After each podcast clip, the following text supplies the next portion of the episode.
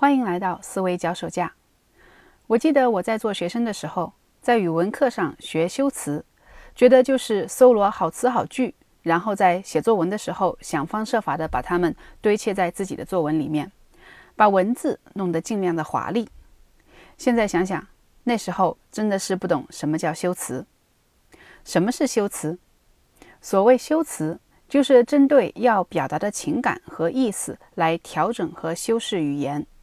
无论是书面的还是口头的，修辞的目的不是为了炫耀摆弄文字，而是用文字来更好的传情达意。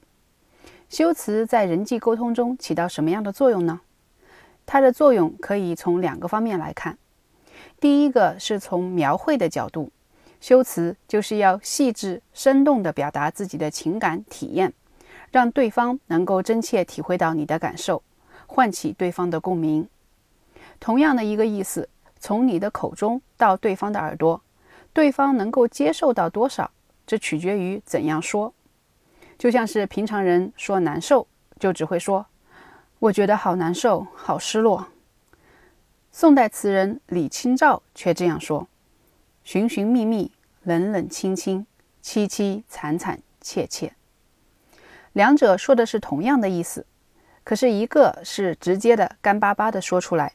调动不起别人的情感共鸣，对别人来说可能就是一句耳边风；而另一个呢，是运用叠字修辞，让我们好像是听到一个人在来回婉转倾诉。这里面包含了很多烘托性的词语，它们看起来是废话，可是实际上它们的作用就像是一个个的触角，触摸到读者的情绪，激起他们的共鸣。修辞在人际沟通中的第二个作用，是从说服的角度，针对对方的情感来打动对方，以达到说服的效果。在前面的好几期，我都讲到了论证，都是偏向于从逻辑的角度讲如何使得论证具有效力。然而，我们实际生活中的论证，并不只是有逻辑这一个方面。实际生活中的论证，总是在具体的语境中，针对具体的对象做出的。它是以说服对象接受作者的观点为目的的。从说服这个角度切入的修辞是跟演讲密切相关的，它也是一门久远的学问，一直可以追踪到古希腊。古希腊哲学家亚里士多德写了一本书，叫《修辞学》，里面指出了以说服为目的的修辞的核心三要素，分别是演讲者、内容和听众。这三要素简称为修辞三角。它们具体说来就是：第一个是演讲者，它是指演讲者自身的可信性和权威性。演讲者可以通过他的地位、知识、专业性，或者是获得其他著名人物的背书等等，来建立自己的可信性。第二个呢，就是演说的内容。这个词的原文是 logos，就是跟逻辑。Logic 同一个词根，它是指论证中逻辑的部分。通俗的来说，就是那些干的、硬核的东西，那些实实在在的理由或证据。第三个方面就是听众，它是指通过各种方式诉诸于听众的情感，迎合听众的心理，引起听众的共鸣。让我来举一个例子来说明这个修辞三角。乔布斯2005年在斯坦福大学的演讲，被认为是他最经典的演讲之一。在这个演讲里面，他只不过讲了自己个人经历中的三个故事：大学辍学、被自己所建立的苹果公司开除，还有自己身患癌症。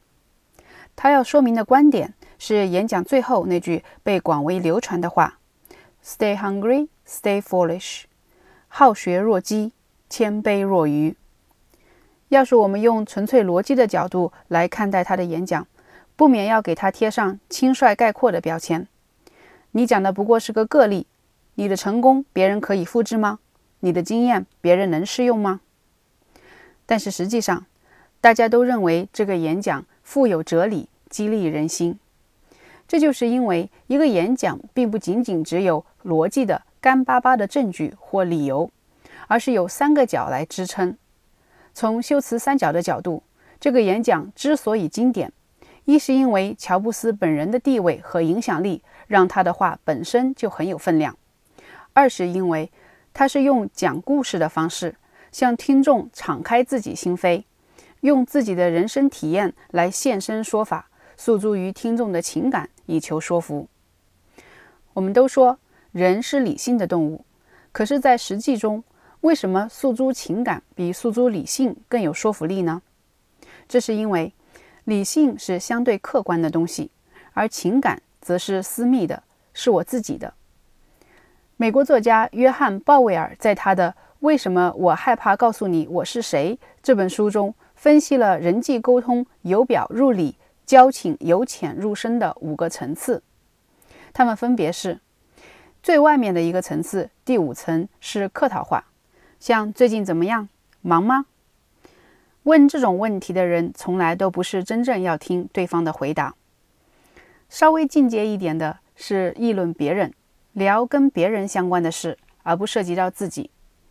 上面这两层都不算是真正的交流，只有到了第三层次，才开始进入真正有意义的交流。在第三层次，我们分享自己的思想、判断和意见。不过，在这一层次上的交流仍然是有所防备的。真正敞开心扉的，还是要进入到第二层次，也就是分享自己的感觉和情感。就像是乔布斯在演讲中所做的那样，我们一般能称得上是朋友之间的交流，也需要达到这一层次。而最里面、最核心的一层，就是分享完全的情感和完全真实的自己。这是我们跟最亲密、最信任的人才会做的事情。这五个层次是由外入内，越来越涉及到自我。这里特别有意思的是，第三层分享想法判断和第二层分享感觉情感之间的区别。为什么分享自己的想法判断不如分享自己的情绪感觉来的亲密深入呢？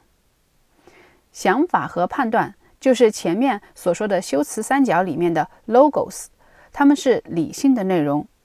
所谓人同此心，心同此理，道理就好像是某种客观的、独立于我以外的东西。如果我们总是在这一层交流的话，就会让人觉得很高冷，可远观而不可接近。而分享情绪和感觉，就不再是某种客观的、可以脱离我存在的东西，而是我自己。鲍威尔在书里面说，思想和意见是类别化的，而情绪情感是个性化的。这一层是更私密、更难以接近，平常也不轻易表现出来的。在职场上，我们说要有专业素质，其实，在某种意义上，就是要把自己个性化的情感的因素隐藏起来。但是，这样如果做多了、做过了头，我们又会觉得是千篇一律。觉得有点是在装，反而又觉得那些透露出个性和情感的人很可爱。在说服对方的时候，往往是要触动到对方的这一层次，才能够起到效果。理性上认识到一个东西的好，但是如果我没有感觉到这个东西与我有关，那么是不会激起我多大的动力来响应的。要让一个人在情感上。感受到一个东西与他自己相关，才能够真正召唤出行动来。我们看到很多卖保健品的，针对老年人推销，让老人觉得比自己的子女还要亲，就是这个缘故。所以说，我们实际生活中遇到的进行说服的场景，他们所运用的往往不是修辞三角里面那个理性的逻辑的那个角，而是诉诸于听众的情感和心理的那个角。总结一下本期的内容，修辞在人际交流中所起的作用表现在两个方面：描绘和说服。无论是描绘还是说服，修辞的核心目标是传情达意，就是调整语词以触及到人的情感情绪的层面。只有达到这一层，才是触及到对方这个个体的交流，也才是真正有效果的交流。这里是思维脚手架，我们下次。再见。